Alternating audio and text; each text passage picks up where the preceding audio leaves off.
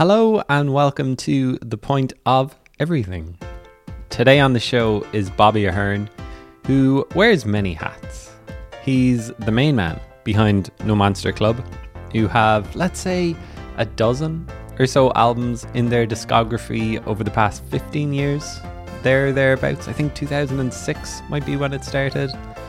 They released a brilliant album produced by Gilla Band's Daniel Fox called Deadbeat Effervescent last year. Bobby's got other projects too, but today we're focusing on his solo output as Sir Bobby Jukebox, who releases his second album in the Organ Loft at midnight this Friday, June 9th.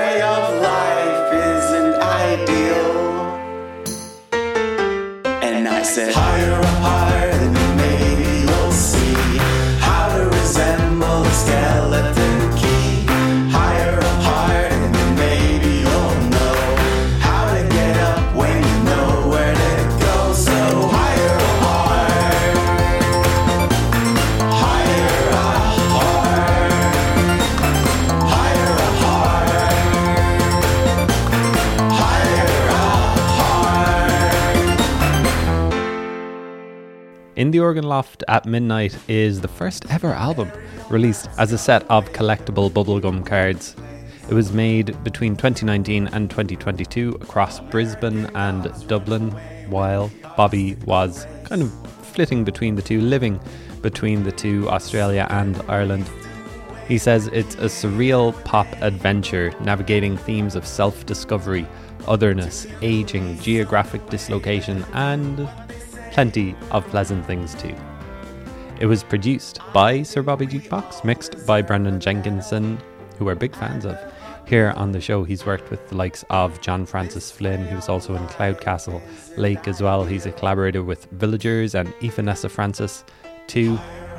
And the album was mastered by Aidan Foley.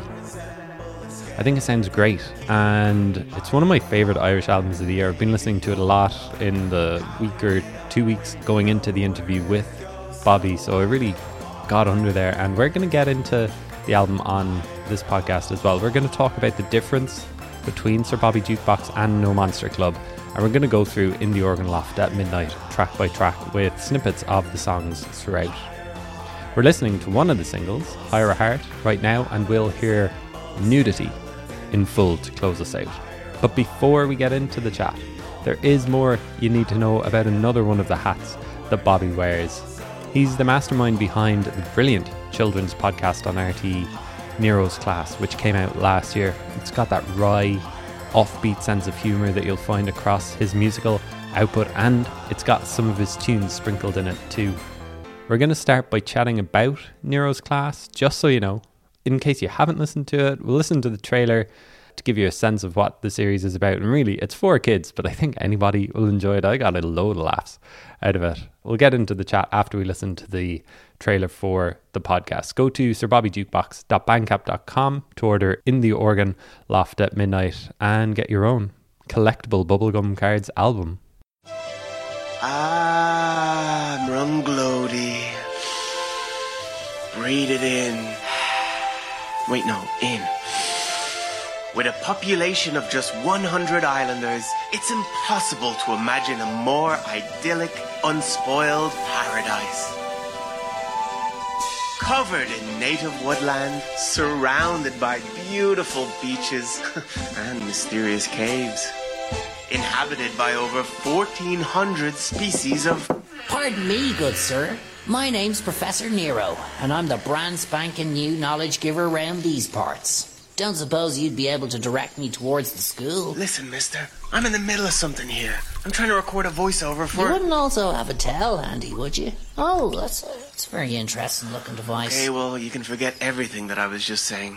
Runglody was perfect until this guy arrived. Do you mind if I have a quick word with the public? Dude, I go easy with that. Be careful. Be careful. Enroll in Nero's class for a good all-round education. We're gonna be sticking strictly to the curriculum. There'll be no shenanigans, not like at my last school. New episodes every Monday, which is also my favorite day of the week. So I see you're drinking out of a Nero's class cup. One of your many uh, side One of my many projects. Let's.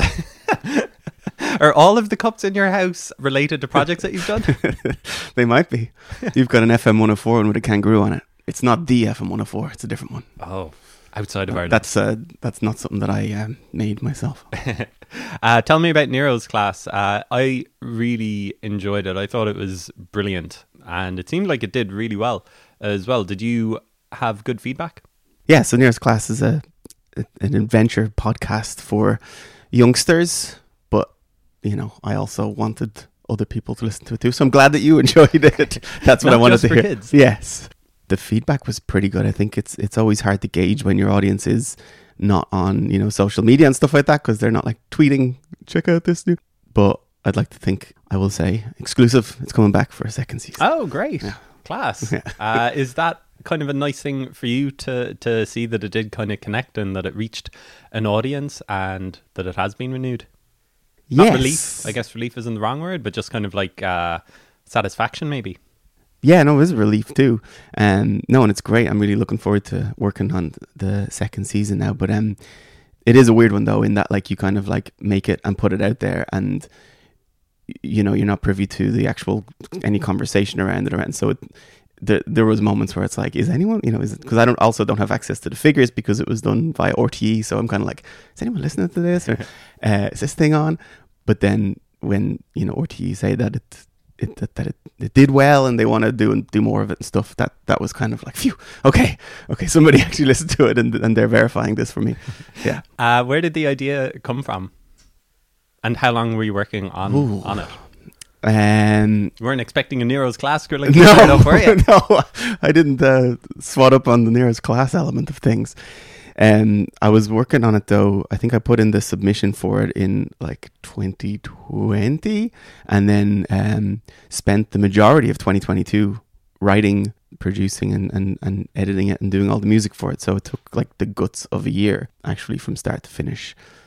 I just yeah, I wanted to do something like that for, for a long time. I would have, you know, wanted to do like an animated series or something like that for forever. And I guess that was it made sense for me to do that, having, you know, a background in audio and music and stuff like that, to use that as my little playground. And if anything else comes of it, well then great. But um yeah, it made sense, I guess, rather than I can't draw, so it made sense for me to um, do it as an audio thing rather than an animation. Yeah. Did it start off as an album before you thought, oh, maybe this is a podcast, maybe this is something like that, or was it always? Did you always have a clear? No, yeah, it was always was? it was always what it is. Yeah, just like kind of like a oh, almost like a sitcom ish element. And I mean, it's it's about a teacher who gets, as you all know, I'm just gonna in case there's anyone listening who doesn't know what it is.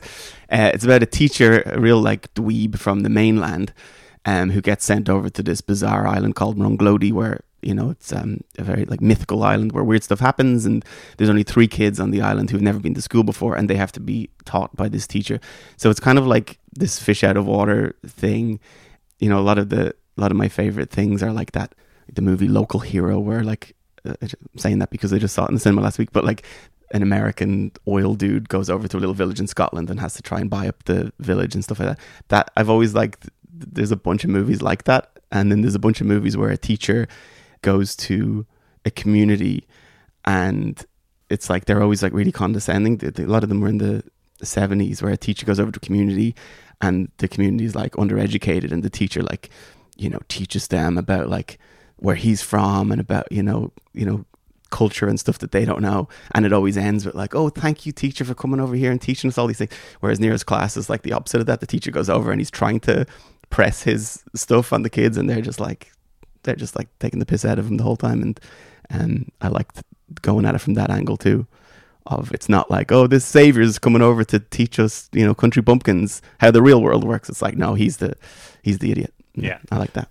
um, and what about like the creative process for the podcast and making music? Can you see similarities, or was it completely different for you? And I guess was that a nice thing as well to kind of change up how you work, maybe? Yeah, definitely. Well, there was a lot more pre, you know, preparation involved because I would usually just press record and see what comes out and then try to arrange things like that. But with that, obviously, there was a lot of preparation, you know, filling application forms and looking for, you know, getting the funding and trying to tick all the different boxes when it comes to different things that uh, that they look for, and then obviously months and months writing the script. So it was a very different process to just coming up with an idea at 11 p.m. and press and record. But then there's like there's also a bunch of music in in Nero's class. Like I'd say there's probably like 50 to 60 maybe like little like bits and pieces of music that range from you know five seconds to two or three minutes like to, to songs and stuff so that was taking up most of my creative juices then for the for the last couple of years yeah That's funny you say that because you did release two No Monster Club albums last year, and you've got the Sir Bobby Jukebox album out now. On there was of- only one was to go up last year I thought you did a oh, oh. covers album. oh Come on, man! yeah damn you got me yeah they came out quite close together. there was an album of originals originals like we're a pub band called Deadbeat Effervescent yeah and then um, there was a covers album you got me and that was more of a compilation but yes no yeah there was a couple of there was a couple of new new covers on that too jesus yeah i lost track So, what's the story with No Monster Club? Still very much a going concern. Yeah, it'll just kind of shift. Uh, I think between them. That's why you know Sir Bobby Jukebox is stuff I do on my own, and No Monster Club will be stuff I do with with others. But you know, when you hit an age when other people aren't you know necessarily kicking about all the time and Ah. they have responsibilities and stuff like that, which is yes, fair enough. But no, it's just it's just like two different outlets now rather than. But yeah, like it's we'll see when we next get a chance to like get together as a group or whatever. But that was why I kind of put the changed the name of what I because for a while, like No Monster Club was a solo project, and then it was a band, and then I was still releasing every second album was like a solo album, and then every second album was a band album, and I just decided probably best just to draw a line in the sand as to to differentiate which is which. Um, so now it is whenever there are other people involved, but yeah, that can be tricky. But with No Monster Club, is it still you bringing the songs to them and then like the music happens, or is it very much a collaborative thing? Yeah, for well, the last album last year was uh, one where me and Owen, Tim Falcon Prime, went down to Ballybunion for uh, a week and workshopped a bunch of kind of ideas I'd been kicking about and recorded all the drum and bass parts. And then um, Mark Chester recorded guitar over it, and then we got in some like brass and strings and stuff like that. But yeah, it they kind of like stemmed from my little phone demos, um, but that was a lot more collaborative than I'd say any No Monster Club album in, in a good few years because Owen was there for the for the process. Did you get it all done in the week? No, No. well, the guitar and or the bass and drums, yes. But then the day that we finished recording the drums and bass, we did our last take and we went down to the pub in Ballybunion for a Guinness and uh, to, to celebrate our work. And that was when the first COVID case was announced. So our plan for that album was actually that for Deadbeat Effervescent, what we wanted to do was we wanted to start playing gigs as a three piece. So we wanted to record this album that was really more stripped back than the previous ones, which was just bass, drums, and guitar. So that when we played those songs live, they wouldn't sound sparse compared to the record. But then when the, so the first COVID case happened and then lockdown happened, and I realized that we weren't going to be playing anytime soon live, and I was kind of sitting there with these tracks on my laptop and that's when I started doing my usual thing of going overboard and adding on all these overdubs. So what was supposed to be like a really just uh, you know a power pop trio turned into right now I'm hiring this um yeah brass player and uh, all this kind of stuff as usual. Did you enjoy the uh, decamping to Kerry for a week, just like with the aim of coming up with a new album. Yeah, it was great. Yeah, I'd love to do. And I don't think we'd ever really done that before. We had recorded an album in outside of um, Newbridge with with uh, Poggy. Uh, That album was called Dublin a few years ago, but we haven't done that really ever. So it was really good. And I'd just been in Australia for a while, so I hadn't kind of, yeah, me and Owen hadn't like played music in a while, and um, yeah, it was just good to hang and not having anything to break up the week. And it's just literally like wake up in the morning and jam and record and stuff for the day and, and do it all again the next day. Have you done that yourself? Like gone away just with the express aim of making music or coming up with ideas? No, and I that's maybe I should do that too. That that has occurred to me um, that I should do that too because obviously there's just so many distractions and you're uh, you're sitting in my living room where there's uh, one cat wandering in and out of the house, but um, that cat has friends on the street and those friends are often coming into the house and there's other like random cats from other streets that come along when they're in heat and they're unneutered and stuff and I spend a lot of my day like r- like wrangling cats and uh, sometimes I am like Jesus I really need a fucking like I need a space. I need a like office. We don't have um ever since the pop in closed down in 2016 or something haven't had like a permanent uh, studio space with like amp setup and thing, drum kits or anything like that so so yes my god I would love that and I probably need to look into that So we're here talking about Sir Bobby Jukebox, your solo project, which you say kind of started as you came up with the demarcation line between the band and the other work that you were doing. Were you in Australia? When, Yes. When lockdown happened or something, or around? no I got home just before lockdown Okay. yeah so I was Did, did you come up with the idea in Australia, or is it all here? Yeah, I think I did. I think I released the first Sir Bobby Jukebox album when I was living in Australia.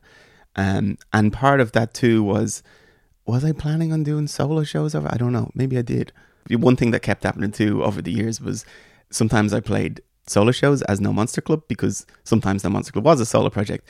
But like a couple of times you could sense the disappointment of people being like, wait, it's No Monster Club and it's just one guy. Like Musically or idea wise, is it much different from No Monster Club, or is it just the fact that it is just you working by yourself? That is an interesting question. I don't know. That's something probably. Is that a question for me or for the world at large? It sounds to me very different. Uh, not very different. it's still me singing, and the melodies are still like from the same uh, well. But no, I think in terms of sound, it is quite different. And to be honest, if anything, Sir Bobby Jukebox probably sounds like in some elements bigger than the Monster Club too, because there is a lot more. As I say, like w- when I record stuff, I tend to get um, go overboard, tinkering around and adding overdubs and stuff like that. So with the Sir Bobby Jukebox album, there's a lot of layers, and I guess if I was to try and replicate that album live, I would probably need more people than I would to replicate in a Monster Club thing. So yeah, kicking myself in the foot here. Have you played live at all, like with No Monster Club or as Sir Bobby Jukebox at all lately? No, It Was the last gig pre lockdown? Yeah. Wow. So I think I played in Australia. Uh, I've- I have a memory of, of playing in, in Brisbane, and uh, I think I played in Melbourne. And I don't know when that was, but it might have been yeah. Sounds Um, like it was a dream or something. I know, and you were there, and uh, yeah, Pumpkin was there, and she was wearing shoes. But the last No Monster Club gig as a band was Electric Picnic, just before I moved away, which was Electric Picnic 2018, and we played on the trailer park stage, and that was good fun. That was the last band concert. Do you miss playing live? Uh, no, Oh no, no, why? No. I don't know. Just know. like under the the stress of leading up to the gigs and stuff, maybe yeah, the it's selling tickets. there's a lot of admin. Yeah, And I um I just yeah, it's like obviously when you're in your I'm really old now, so but when you're in your twenties really and it's when you're in your twenties it's kind of like when we've got the place to rehearse and all it was always like great fun, but yeah, I did just find you know when when we didn't have the pop in anymore or any rehearsal space and part of that's you know land issues and housing crisis and all that kind of stuff there's not a lot of uh, artist space and things like that. Yeah so it ended up being a thing that when you were offered a gig it was like right so now i have to get four grown ups who all have responsibilities and, and jobs and things like that. I need to find their availability for say three evenings leading up to the gig, and then I need to make sure that they're available on the day of the gig, and if it's you know then the country, also the next day because we're getting home and you need to organize transport. You need to book uh, the rehearsal rooms, and the rehearsal rooms cost you know 60, 70 quid a session, and then you're like, wait, how much are we getting paid for this gig? Yeah. oh, okay, we're losing money before we've even played. But no, um, it's always good fun to play gigs. And then you, and then you gotta, if you're doing your own gig, you design the poster and you fucking your email and all the websites to put it up, and it's just a lot. And then if it goes well, it's it's all worth it, and it's great fun. But yeah, So you'd be happy like not playing a gig again, again? yeah, I'd I'm like. sure you will at some point. I probably will. I feel like, I feel like there's not like there's not enough um, pressure on me to do so. Mm. There's been a couple people who have said like, "Oh, "When are you playing?" li-" And even a couple of uh, uh, you know bandmates saying, "When are we going to play again?"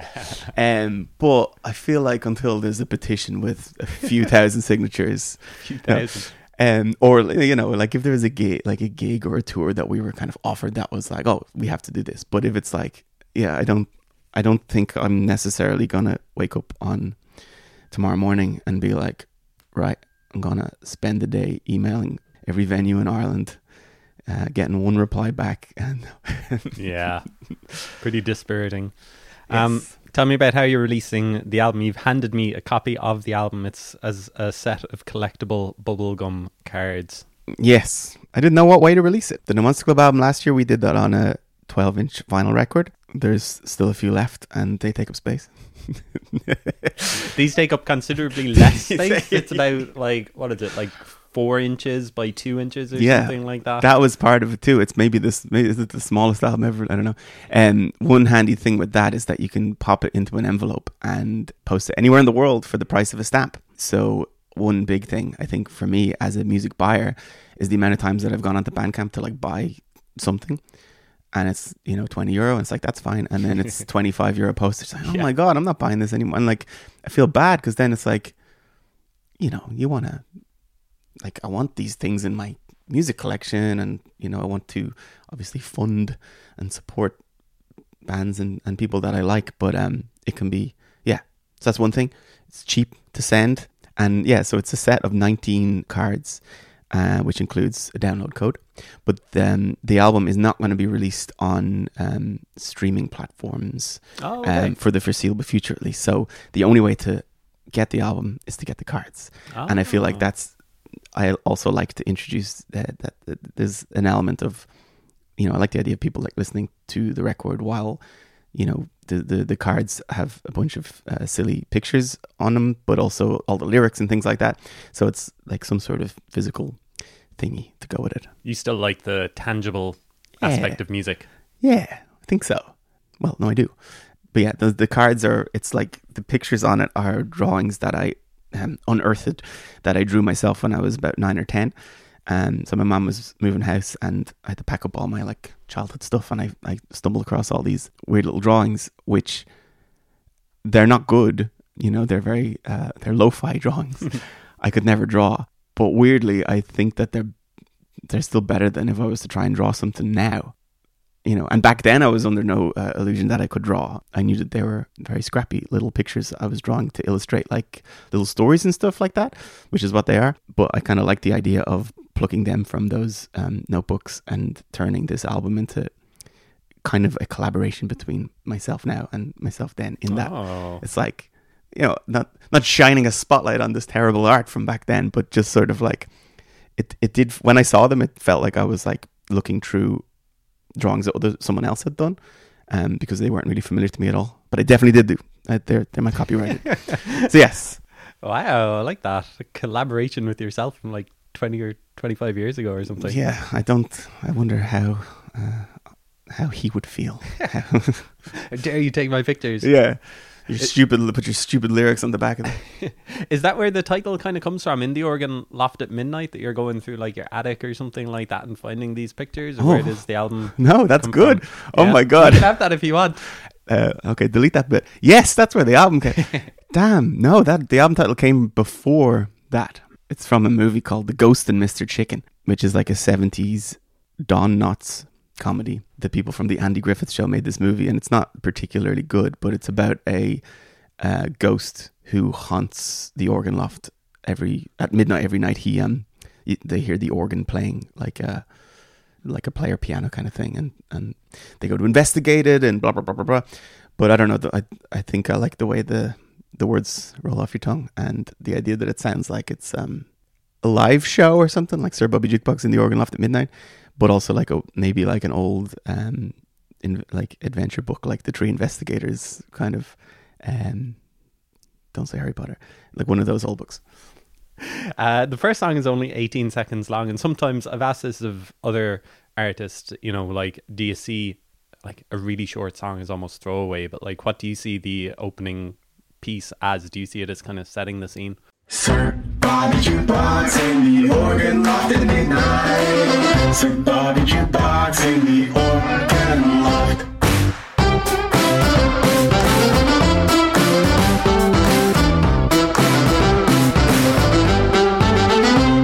It's just a theme tune, yeah. It's just Yeah. the lyrics of the uh, the lyrics are just the album title. And I don't know how it's taken me this long to put a theme tune on uh, an album, but now I feel like maybe every album's gonna have a theme tune. This is the effect of Nero's That's exactly it. Yes, because I was because yeah, I think I was in the midst of recording a lot of like very short songs and, and jingles and things like that, and that is probably where it came from.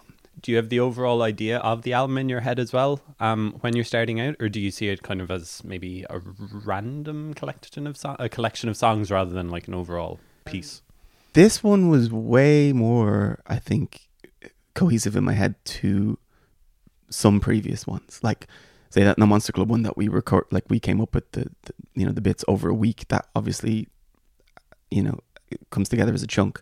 But the first Sir Bobby Jukebox album was a collection of songs that had originally been released as two track singles, and and this was kind of this brought them together. Whereas this album was far more like, yeah, I had an idea in my head, kind of like more of an atmosphere than anything, and that's where the the album title as well kind of conjures up some sort of weird kind of almost like gothic imagery of you know this uh weird Sir Bobby Jukebox being the kind of like Dr. Frankenstein kind of guy up in like I don't know.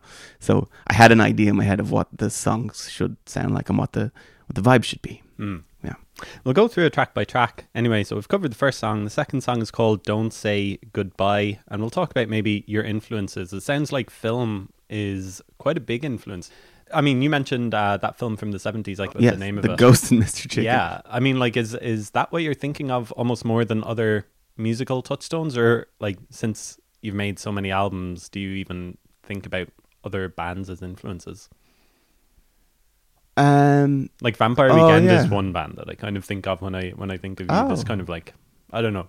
Okay. Maybe I've just been listening to a lot of Vampire Yeah, Weekend yeah. and hearing it in a lot of other bands. Well, no, I lately, always but- I always liked Vampire Weekend, so I would not be surprised to hear that.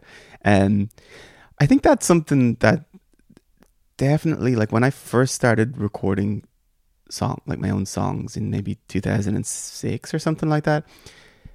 Every, I think the file name for like when you started recording, the file name was always like apples.wav or something like that, and or apples.audacity file or whatever. And it's because it'd be like, this is my version of an apples in stereo song, or like I remember like there'd be a like my here's my Wolf Parade song, or here's my, and I think after a year or two of recording, I don't know if it was like a specific moment that I remember, but you realize, oh, I'm not doing that anymore. These are like, you know, the, these are no longer just like kind of not even prestigious because it's like more like you come up with a melody and then you're like, oh, that kind of reminds me of the apples in stereo, and then you're recording it and you're kind of like trying to make it sound like that or whatever.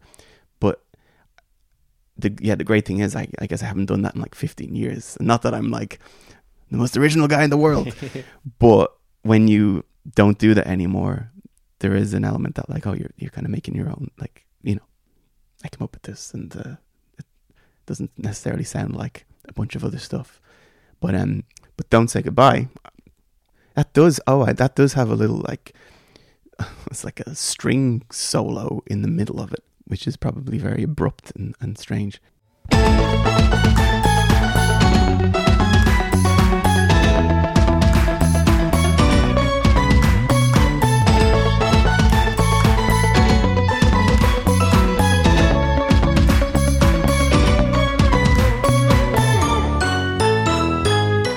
Department of Defense is the third track. You saying Jacqueline? this is where I should be looking at the cards just to get the lyrics right because I'm missing I'm missing a word in here. I couldn't quite get it. you For say God's sake, I thought I was enunciating better these days. you say Oh, uh. Jekyll and Hyde should break up. They were a nuisance all the time. Nursery rhymes and something make up the movie of my life. Nursery Rhymes and bed bugs. Bed bugs. Bed I was bugs. thinking that was it, but I, I wasn't. I wasn't sure. Make up the movie of my life.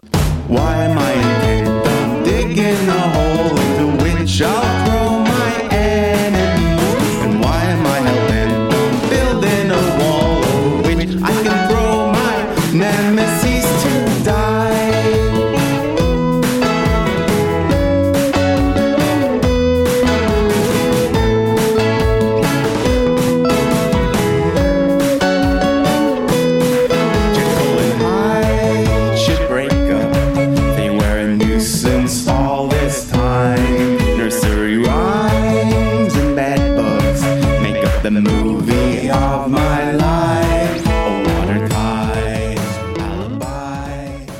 There is a kind of a nursery rhyme feel to your music as well. Is that an influence too? Like, there's kind of a just the the jingle of of some of the songs.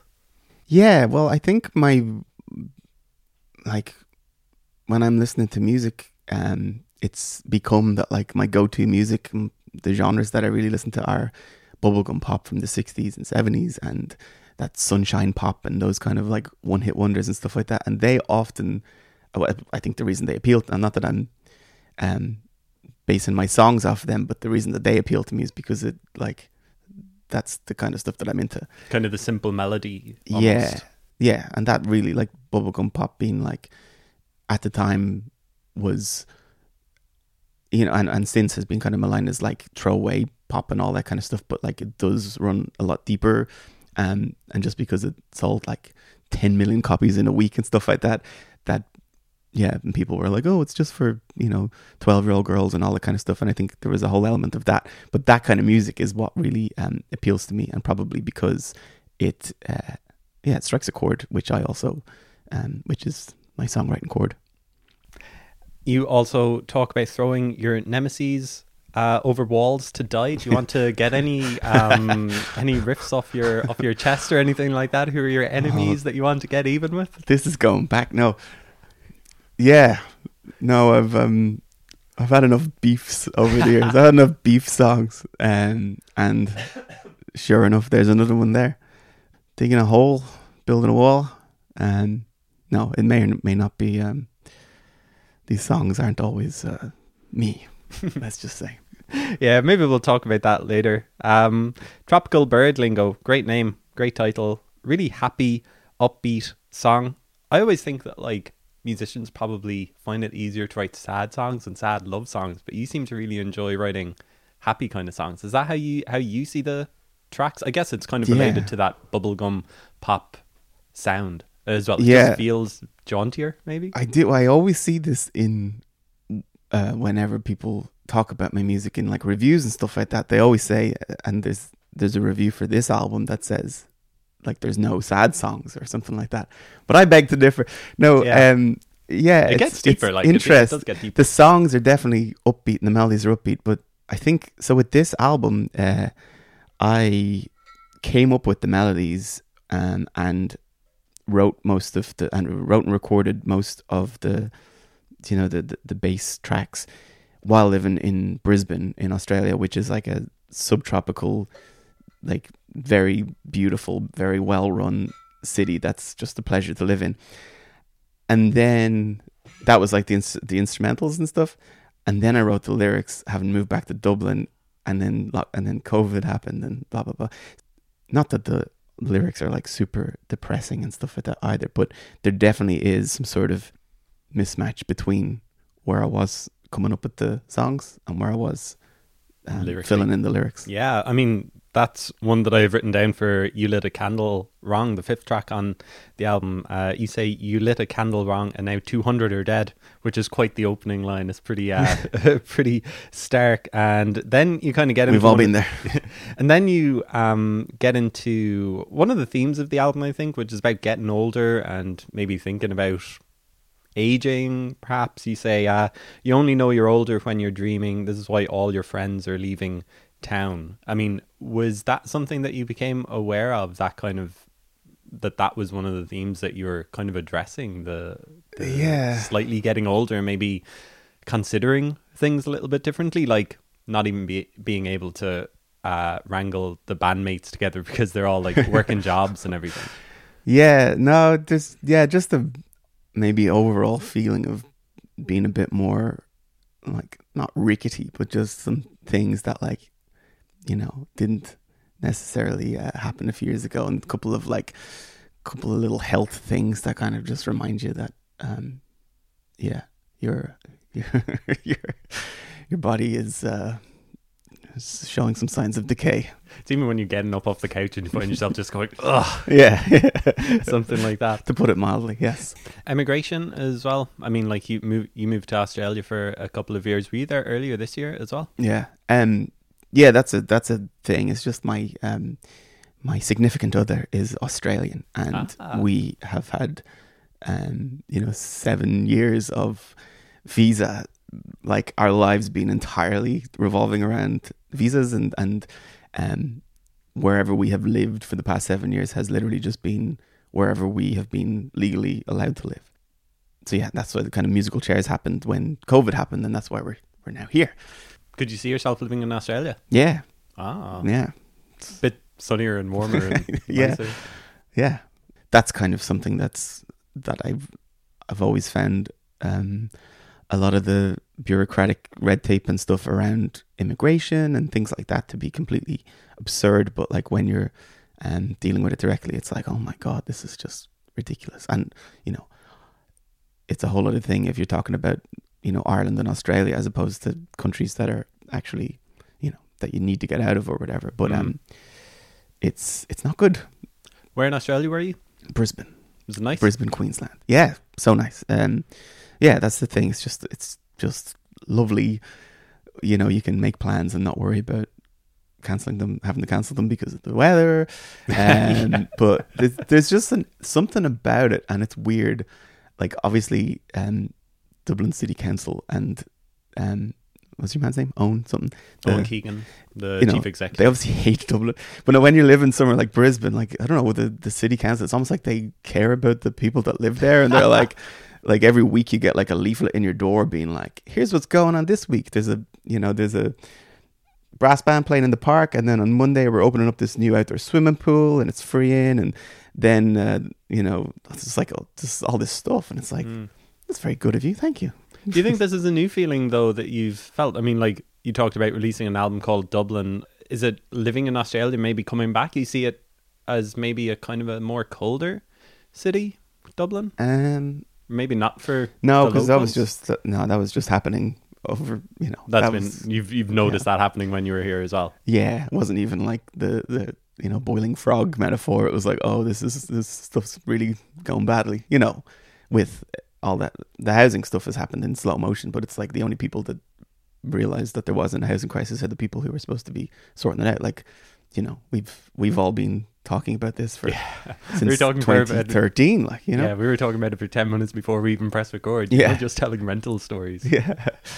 Um. So yeah, we're all aware of that, and any ordinary schmo on the street would have been able to be like, okay, something needs to be done to plan ahead, and it wasn't obviously. But then all the the stuff with, you know, we've we've all seen it with, oh, you know, all like the pop in and block T and um, all those spaces like Hello Operator and uh, what was the name of the the joinery and Mm. Tell me more about the the pop in because I'm pretty sure that the last time that I talked to you Was in the Pop on In. the podcast, it was in the pop Yeah. in, which was the Popical Island kind of studio space, rehearsal space, meetup space as well, where I'm presuming you came up with you know ninety percent of the ideas that all of you guys had. It sounds like that's a real thing that's absent maybe for you for ye. yeah, that's what you know. We recorded. We had a green screen in there, and we recorded. We were doing our videos there, and we recorded the songs. Obviously, we played a few shows and did a couple of things like that in there, and then it was mainly a rehearsal space. Um, but you know, it was about ten minutes away from where I lived at the time, so I could go over pretty much any night from like 10 or 11 and it would be empty and I would be in there for like until like 4 a.m. recording and stuff like that, um, which is something I can't do as readily in an unsoundproofed um, little little house. But yeah, for me personally, it's it's there's a major hole there because we so the, the lease ended. We knew the lease was going to end, but we kind of thought that maybe it would be extended or whatever. But um, it wasn't, and the building was sold. And you know, for years it was always possible to get another rehearsal room. There was always like some random shed or building or something that you could rent out, but there was just uh, nothing popping up. And now there's like there's maybe two or three rehearsal rooms in the city of Dublin, and and you have to you know pay for them per session or per hour. It's not the same as having your stuff kind of permanently set up and knowing that you can pop in at any point. Uh, pun not intended. um, but yeah, so for Popical Island as a whole as well, I guess we haven't been that that kind of name was almost retired um, around that same time, but I think I think we're going to start using it again. This album Oh, is yeah, is yeah. I did. I did Popical spot Island. that. Yeah, yeah. like Ottermond or Yeah. Ottermond. Their new album is going to be a Popical Island release. Great. So Podrick from Ottermond is one of the main guys behind Popical Island. Yeah, Podrick Cooney is in is the main uh, um, player there, and then that's him and Paddy Hanna, Mark Chester, and Owen O'Brien who play in the Monster Club as well. But then I think Soft on Crime, which is uh, O'Reilly, um, who was in Tyrannosaur and Yeah Deadlies. I think he's got this band with a couple of guys from like um, the Dyna brand and stuff, and um, Soft on Crime. They're really good, and I think they're going to be doing stuff as Popical in future, maybe. That's good. Popical will never die. Yeah, I think so. It's but it's like they're all new acts from the same people that were involved, or some of the same people, because not all are still making music and stuff like that. But um, yeah, and Mike Stevens, who is now recording, is M Stevens and the Gasts. I'm not sure if that's Popcorn, but I think it might be. But yeah, so luckily, uh, we're all still kicking.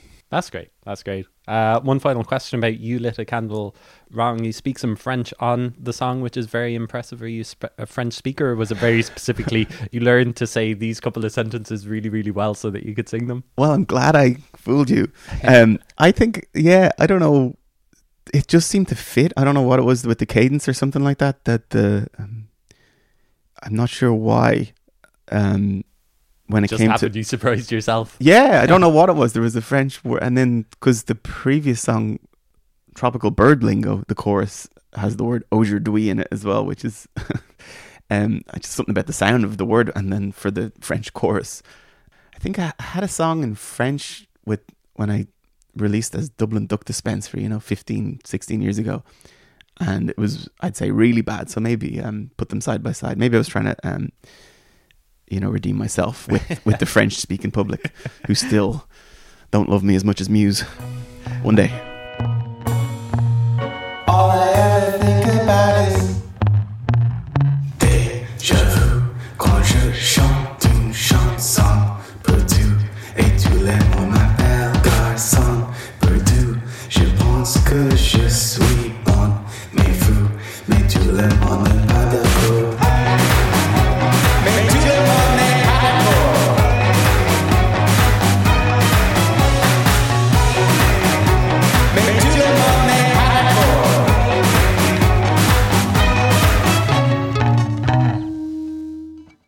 Uh, totally out of sync. You say I'm under attack in South Queensland, which is, I'm presuming, a reference to Australia.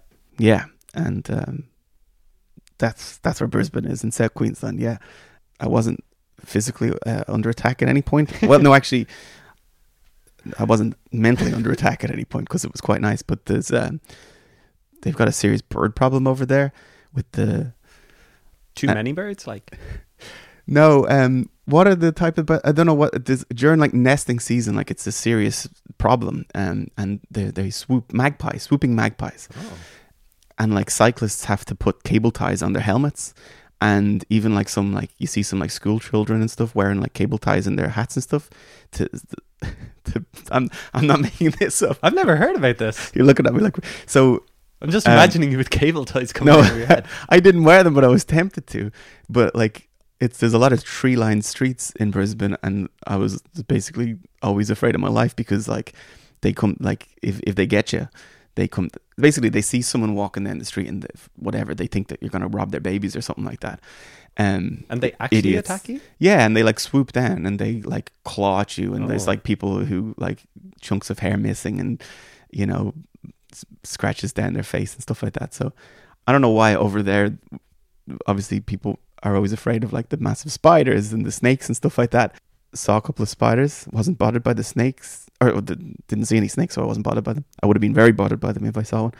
You know, there's gigantic lizards roaming around the place, but they're they seem pretty chill. But it was the of all the animals, it was the magpies that I was really really afraid of. Wow. Yeah. Uh, Fortitude Valley is the seventh song. The line I've picked out is just "I hope you're okay," which you sing at one point. Which uh, I know it's another nice sentiment and another nice part of the song, but it's another song about aging by the sounds of it. Is it? Can you remember? Well, Fortitude Valley is the name of an area in in Brisbane where um, I specifically remember coming up with the the melody in the song, and I thought it was only fair to name it after it. Fortitude Valley is like, I think it's very cool. It's basically it's their temple bar. It's like where all the nightlife is, but it's a much cooler name. It's where like, because like Brisbane was, you know, it was this it was the Scots I think who did the dirty over there, and it was like a Scottish ship called uh, the the Fortitude that landed there, and all the people from the Fortitude set up camp there and kicked off, you know, the natives or whatever, of course. So Fortitude Valley was, uh, I was handing out um, one morning. I was handing out flyers for a uh, coffee ordering app, and uh, I remember that song popped into my head. That was one of my one of my nixers over there. And what do you do uh, when when something pops into your head? Are you just making a note on your phone or something like yeah, that? Yeah, voice voice notes. So Yeah. yeah, I hope I, for that reason, I never lose my phone or anything. Not so that I'll have lost all this gold, but so nobody um, can hear the 600, like, uh, 10 second long humming um, things. What what do you do with all of them when like your phone reaches capacity when it says you know this can't be saved because you don't have enough memory? Is it just delete all, or you just Oh God, no, no, they get backed up. Yeah. Uh, and that's the, that's one thing that's kind of like I know that I will never. run out of ideas? Well, yeah, but it's more daunting than that. Is that I'll never like catch up with myself. Like, like no matter if I was to, you know, I don't know. Like I'll, I'll never be like, okay, great. I can now sit down and write a new album from scratch because I have used all of my previous ideas. Um, it's kind of terrifying. Yeah, it's this like ever growing pile of admin on my desk. Yeah, except it's little chirpy little melodies.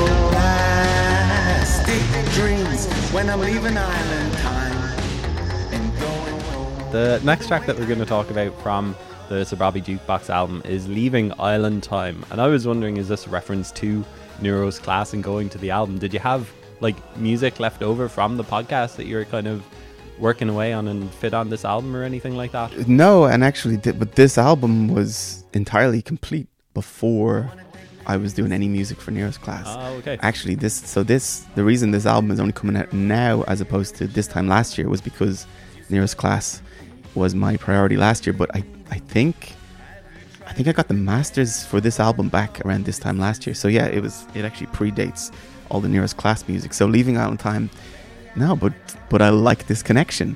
I mean, that's I'm obviously finding all the connections. obviously a thing, yeah. yeah, we were um, flew from Brisbane to Kalamazoo in Michigan for a friend's wedding, and um, the flight went via Hawaii. So we stopped off in Hawaii for a couple of days, Amazing. and um, that was that song had elements of Hawaii. Yeah. Wow. What's Hawaii like?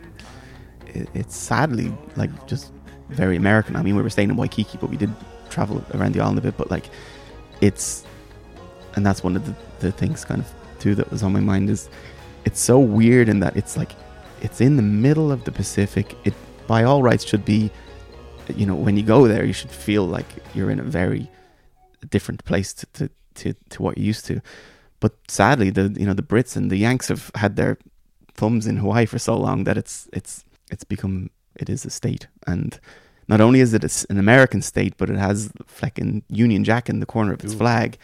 And uh, this is one image that stuck with me was that there's a McDonald. We were, went to the, oh, I think the Honolulu Museum, and a few doors down there's a McDonald's, and outside the McDonald's they're flying three flags. It's uh, the Hawaii flag, which has a Union Jack in it, the American um, Stars and Stripes flag, and then a McDonald's flag. I was like, McDonald's. the McDonald's flag, the three flags. I'm like, wow, we're in this like, you know, insanely beautiful island group, whatever. There's a hundred islands in Hawaii, and you know they've for forever they had their own, and they still do, obviously their own like culture, and they had their, you know, the the Yanks overthrew their monarchy and then took over and all that kind of stuff in you know, a hundred or two hundred years ago, and yeah, it's kind of something sad about that too. Like, why is this place so familiar? Like, why is there McDonald's and why is there those specific flags outside as if like, um, it's just yeah, it's weird. Burger I- King must be stewing. I know, they, they yeah. want their own flag. I feel the same way about Australia though, obviously, because it's like you, you cannot travel any further.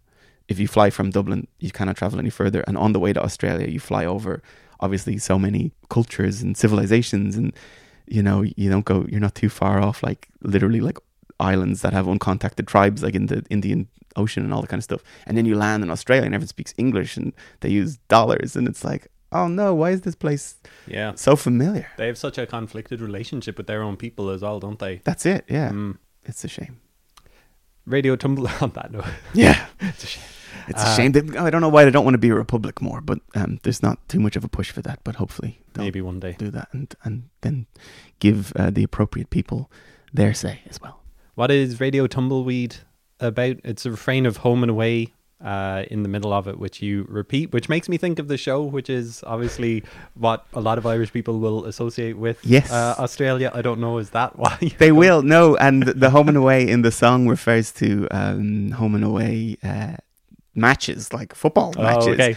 But when there is a little Easter egg, because when I was singing, it, I was like, "Oh, damn, this sounds a bit like home and away." So the last time that I, I think I sing the words home and away, maybe like ten times, but I think the last time I sing it, I actually sing it just like the home and away in the thing, just as a little. Uh, yeah, I think on like on the cut of that, I think I did it joking, and then I laughed on the recording, and then I just decided to keep it in because it cracked me up so much. But it wasn't actually supposed to be the TV show. But now I'm gonna get sued by the TV show.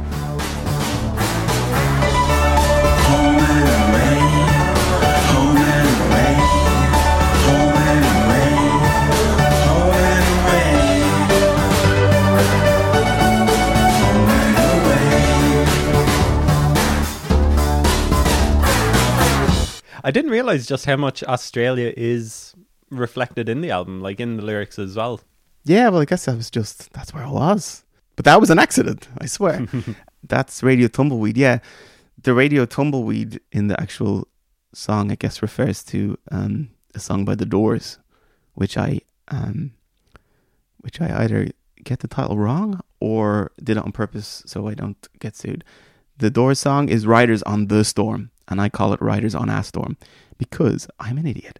Yeah, I even dissed The Doors. This is my new uh, I'm talking about all my pre my historic beefs, but my new one is with Jim Morrison.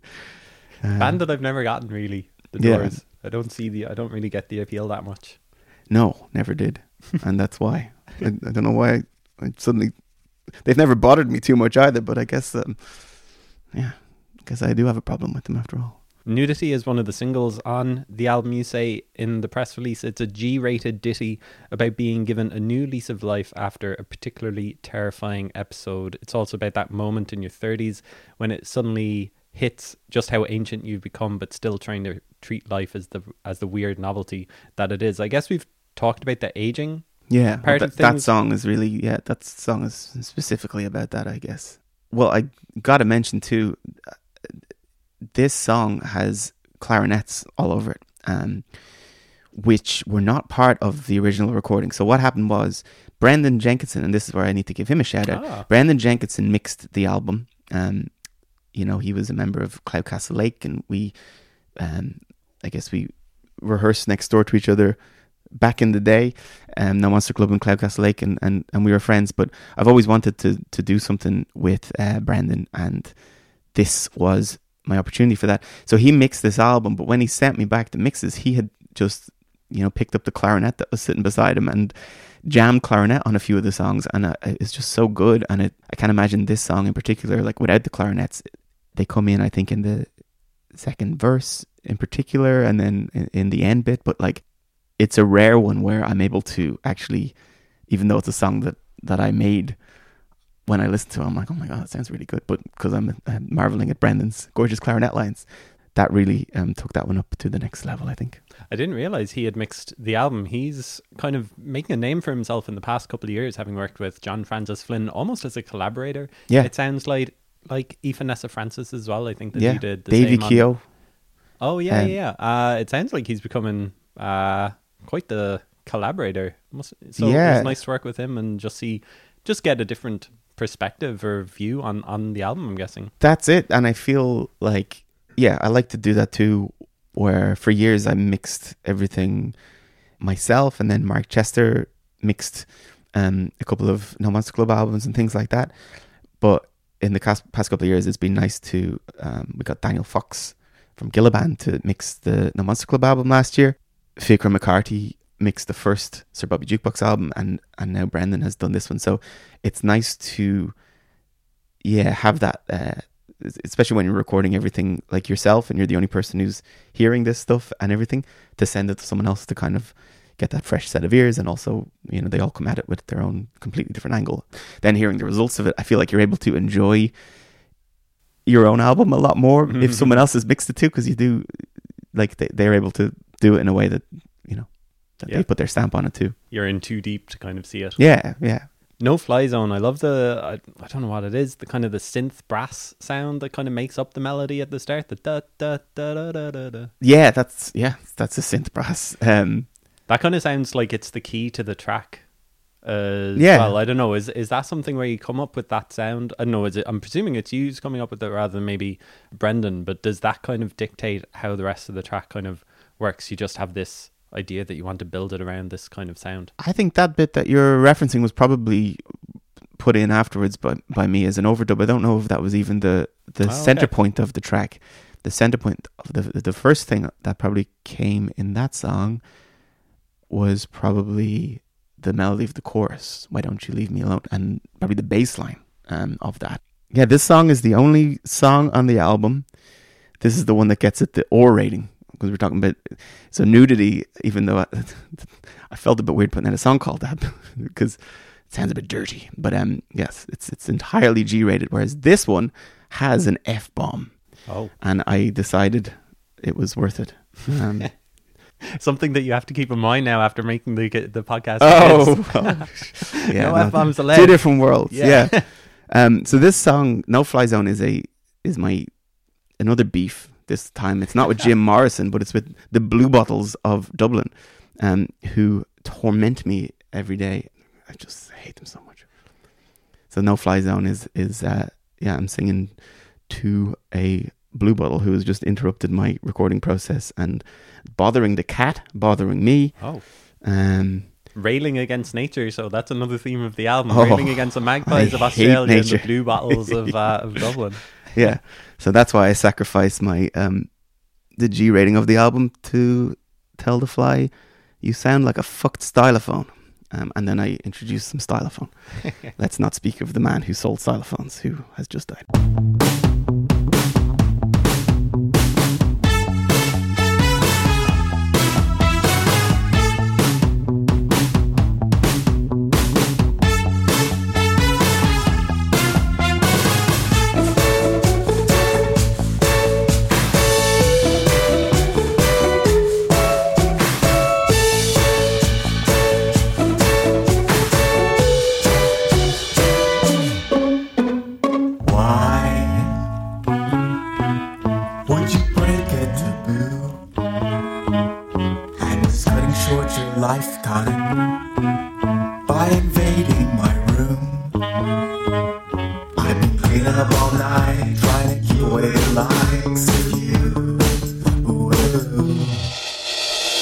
Why don't you leave me alone?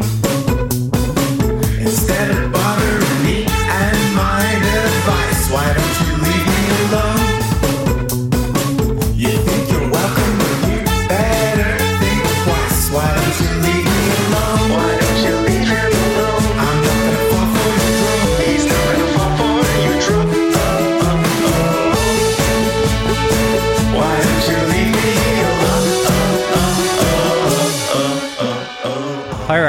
penultimate song. He's saying, Can we please do away with the eight hour day? And this way of life isn't ideal. I'm guessing this is talking about the distractions from music, the real life distractions. I mean, you talked earlier about working in Australia for a coffee app company. I'm guess is is am I right roughly speaking about what what the what the song is about that you wish that it was just like you're just able to focus on the music maybe? Mm, It's probably a bit of that. Yeah, it's more um as well.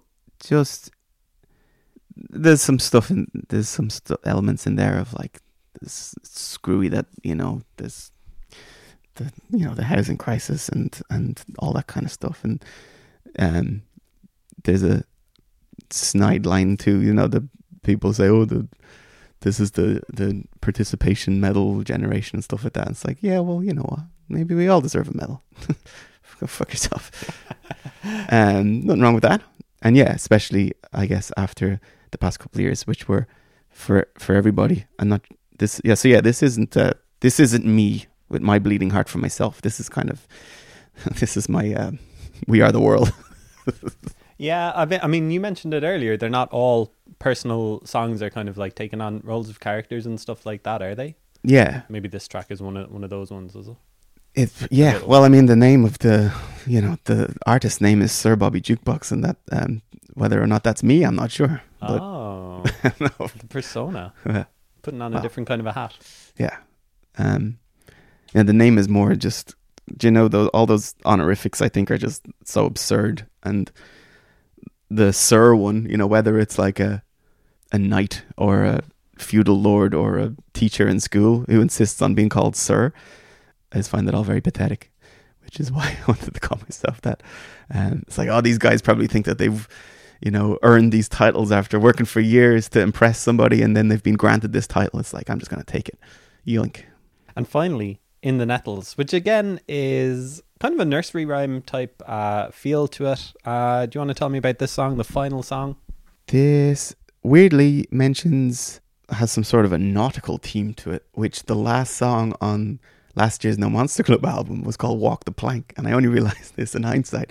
I don't know why the, the last song on my albums, I think there generally tends to be an element of like movement. Like now it's like, now it's time to go. Now the album's done. Now it's time to go. I don't know, go where or what. I don't know. Into the sea or like, um, I guess one of the lines that jumps out of me, it's kind of like a song of longing almost. You say the key to living your life is just beyond the sea. It's like just yeah. out of reach. It almost made me think of the Truman Show, just to bring it around to another type of film. Yeah. Spoiler alert for the Truman Show. Anyone who hasn't seen it yet, you got to check this film out. I guess if it's just beyond the sea, you're never never going to get there. The the lyrics are abstract enough. They make sense to me, but almost in a way that I'm like, I don't feel entirely comfortable, like pinpointing like each line and being like, that's what that is, and that's yeah, what that is. yeah. The only one I, not I wish because it's timeless. There's a there's a lyric. Uh, I'd be a wannabe, and you'd be my only fan. That's uh, only afterwards I was like, oh, that OnlyFans. This like, but you know, You hopefully this, started an OnlyFans? hopefully this song will live on um, beyond OnlyFans. Who knows? But uh, only only when I got the masters back, I was like, oh, that sounds like OnlyFans. That's weird. Um, but yeah, nothing wrong with that. But I, I I don't have one. Maybe I should set one up. Maybe that's where I'll get I won't my say no, you music, know. musical income. Yeah.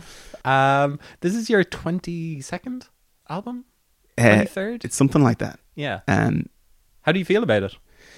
I really like this album, and I feel like I've had enough time to sit on it because it was recorded between it was recorded between 2019 and 2022. So, and then it was like mixed and mastered last year. So there has been a bit of distance between, you know, it's not as fresh uh, on my mind as, as some stuff that I've recorded and released, you know, shortly afterwards. I think, I think it's good, but like, obviously I do, but I do sometimes listen back to like old songs and stuff. I'm like, what the hell's that? And then other times I listen back to some old songs and I'm like, wow, this is, this is okay. I feel like this album is it's its own thing. I don't think there I don't think it fits in uh, with then this is where I'm going to have some trouble with it or, or you know, already am or whatever, but it's not um nothing that I've ever made is is you know going to be everyone's cup of tea or even very many people's cup of tea. And I think if you like this, you will like, you know, you'll either love it or you hate it that's what I've kind of found over the years is that like you know to be honest I have a very small fan base but I do find that the people there's there's a certain amount of people who kind of buy everything that I do and they're like scattered all across the globe so I can never do like a gig just you know for the diehards or whatever but um I do I think that my music appeals to a certain type of person but it definitely doesn't fit in with the established music Mm. scene and And you're Um, okay with that?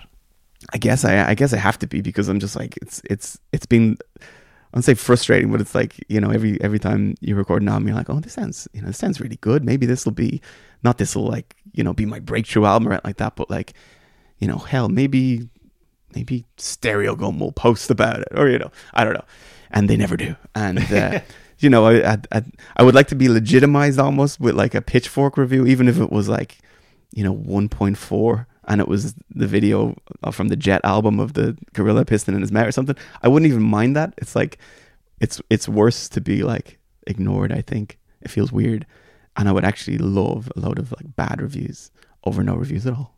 Sorry to go back to your question. I really like this album, and if you do too, well then great. But uh, Yeah, I think it's great. Oh, I think yeah. it sounds really, really good. And it sounds like you've got Nero's Class season two is going to take up the next chunk of time. Have you thought musically about what's next? Is it just like eventually there'll be another No Monster Club album? Eventually there'll be album number three from Sir Bobby Jukebox. Yeah, I guess I will be the rest of this year will be Nero's class pretty much because um, this album comes out this week and Nero's class season two will probably be next February. So Oh, between wow, now okay. and then will probably be a lot of work on that. Um, and it'll probably the baton will probably go back now to No Monster Club and hopefully we can hammer out a bit of time. Owen, who drums in No Monster Club, now has uh, a place in the countryside with a bit of space. So um, hopefully we can get some time to go down there and do the Ballybunion thing. great, Um, great. Cool. Nice one. Thanks for chatting through the album. Thank Best you of luck so much.